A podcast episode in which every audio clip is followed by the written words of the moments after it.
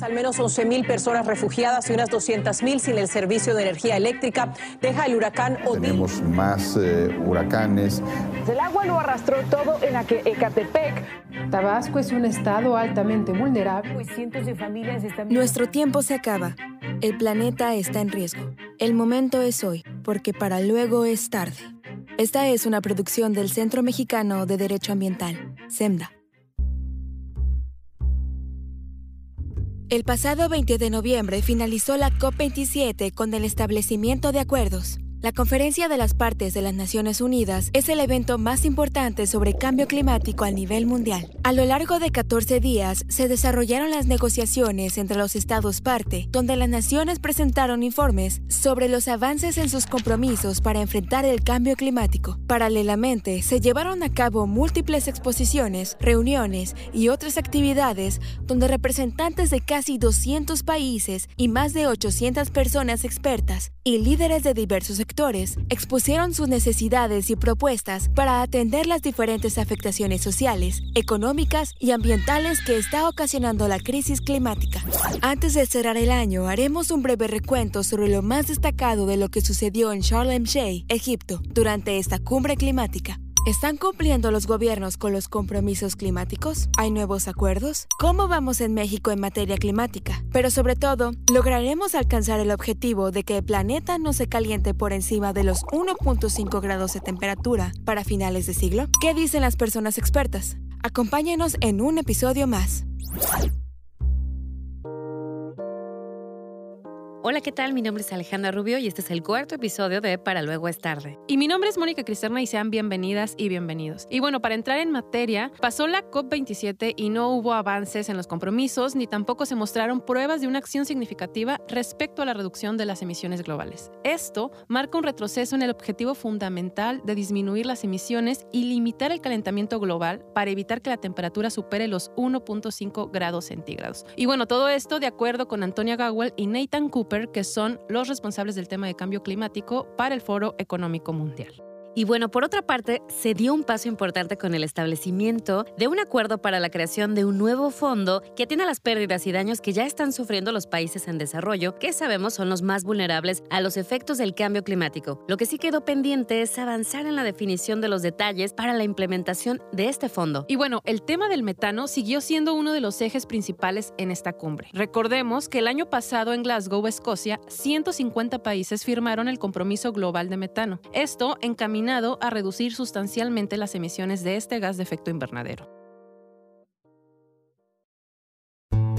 Para conocer una perspectiva global de los avances que ha habido desde la primera COP en 1995 hasta la fecha, conversamos con la doctora Sandra Guzmán, fundadora y coordinadora del Grupo de Financiamiento Climático para Latinoamérica y el Caribe, con una experiencia de más de 15 años en cambio climático. Eh, considero que es importante entender la naturaleza de estas conferencias de las partes de la Convención Marco de Naciones Unidas sobre Cambio Climático, porque se trata de, eh, digamos, de mecanismos que son las que mandan la señal, es decir, sientan las bases o las reglas internacionales del juego, pero su implementación a nivel nacional es lo que realmente mm, hace las transformaciones más robustas. Empecemos diciendo que evidentemente la convención pues se crea desde el año 92, aunque su operación empezó en 1994 y cada año eh, las conferencias han avanzado conforme ha avanzado la ciencia. Eh, es verdad que, que, al inicio quizá no se tenía tanta información, además de que también evidentemente había mucho negacionismo de, de la información científica con la que se contaba porque había muchísimo, eh, digamos, un, un importante nivel de incertidumbre sobre algunos de los planteamientos que hacía, por ejemplo, el panel intergubernamental de cambio climático en varios de los elementos que trabajó hablaba de altos niveles de incertidumbre de la información y eso por supuesto que eh,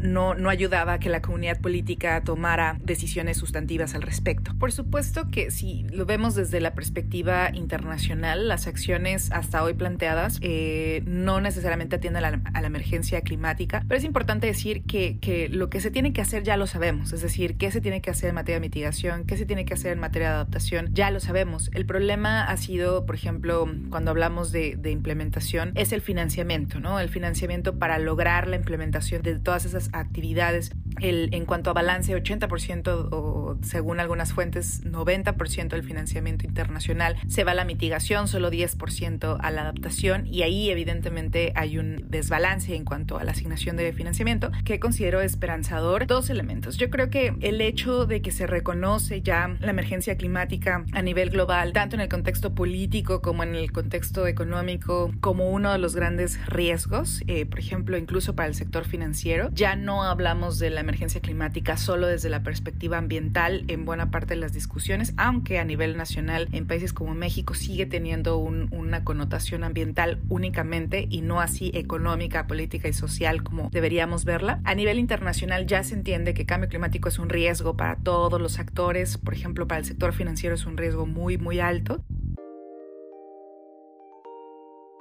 Una de las fuertes críticas hechas a la COP27 este año fue la elección de Egipto como país sede. Sabemos que es una región con una legislación que no reconoce derechos humanos fundamentales como lo son la libertad de expresión y la privacidad y que no cuenta con políticas de equidad de género donde las mujeres sufren a diario discriminación social y cultural. Además, las severas restricciones en Egipto y el gran despliegue de seguridad para blindar el recinto donde se celebró la cumbre climática no impidieron que cientos de personas se manifestaran para exigir acciones urgentes ante la emergencia Algunas de las demandas más sonadas dentro de la COP27 fueron la transición energética hacia fuentes renovables, el reconocimiento al derecho de la defensa ambiental y los fondos económicos por daños y pérdidas.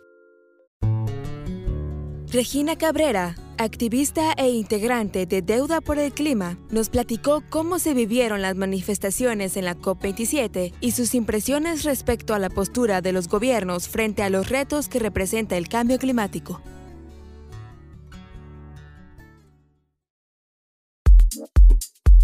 Yo tuve la oportunidad de asistir a la primera semana de la COP número 27 llevada a cabo en Sharm el Sheikh, Egipto. Y bueno, las manifestaciones dentro de Egipto, dentro del gobierno egipcio, no son bien recibidas. Los activistas, las activistas, les activistas por los derechos humanos son constantemente arrestados y torturados. Era ilegal protestar afuera de lo que venía siendo el venue. Tuve el privilegio de participar también en la COP número 26 en Glasgow y creo que sí vi una gran diferencia en cuanto a las protestas. En Glasgow podías salir cuando tú quisieras de manera espontánea a las calles a protestar, cosa que no podíamos hacer dentro de la COP 27 en Egipto. La verdad es que pues para sorpresa o no sorpresa de muchas personas, no. Las demandas de las juventudes no son escuchadas dentro de espacios como la COP 27.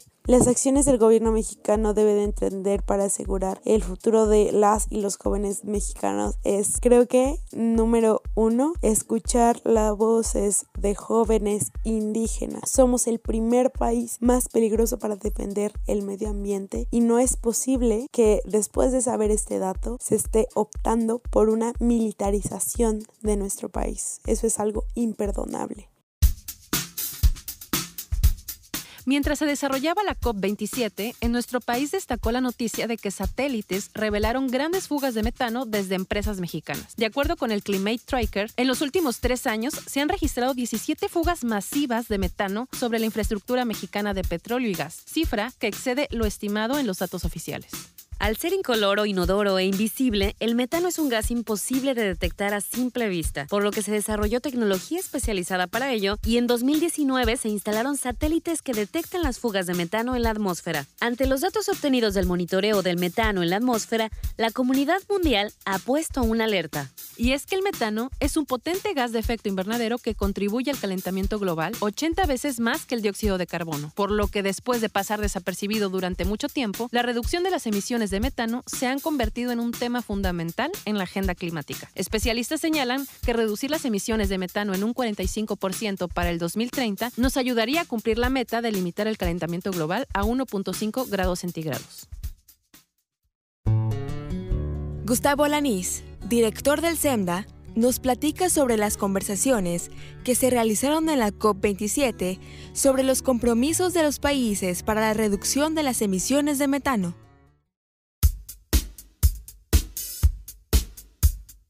En el contexto de la COP27 que se llevó a cabo recientemente en Egipto, México ha anunciado lo que se llama una contribución nacionalmente determinada nueva, que incluye, entre otros aspectos, el poder eh, aumentar del 22 al 35% la reducción de emisiones de gases de efecto invernadero, el que se van a generar 105 gigawatts de energía limpia. Eh, algo muy trascendental, muy importante es que eh, anuncian la captura del 98% del gas metano de las instalaciones de petróleos mexicanos. Y hay que tomar en cuenta también que sobre la mesa están proponiendo la creación de más áreas naturales protegidas. Eh, están proponiendo también que habrá mayores acciones de reforestación, que se van a, a crear plantas de hidrógeno, que se va a promover la eficiencia energética y lo que llaman la electromovilidad y que se va a generar energía con una planta solar en Sonora. Y, volviendo al, al, tema de las emisiones de metano, habrá que asegurarse que las regulaciones que ya contamos en México desde el 2018 para el control justamente de estas emisiones se cumplan de manera efectiva, porque ha habido retrasos, ha habido dilación y no hay eh, un cumplimiento efectivo por parte de los que lo tienen que hacer y tampoco la autoridad está fiscalizando estrictamente los que tienen que cumplir con estas emisiones. Lo más sobresaliente que nos dejó la COP27 es la creación de un fondo financiero subsidiado por los países que generan más emisiones para hacer frente a las pérdidas y daños por los desastres climáticos. Aunque se mantiene la urgencia de disminuir la emisión de gases de efecto invernadero y no rebasar el límite de 1.5 grados centígrados, no se estableció de manera puntual la necesidad de eliminar a los combustibles fósiles en el sector energético como una medida para lograrlo. Por su parte, México anunció la reducción del 22 al 35% de emisiones de gases de efecto invernadero. Mediante la generación de energía limpia, captura el 98% de metano de las instalaciones de Pemex, además de otras acciones como la reforestación y creación de más áreas naturales protegidas. Pero aún no está claro cómo se llevará a cabo este plan. ¿Lograremos llegar a la meta? Ante el cambio climático estamos avanzando, pero a una velocidad que no es suficiente. Necesitamos acelerar las acciones para hacer frente a esta crisis y asegurar la preservación de las condiciones para la vida en el planeta.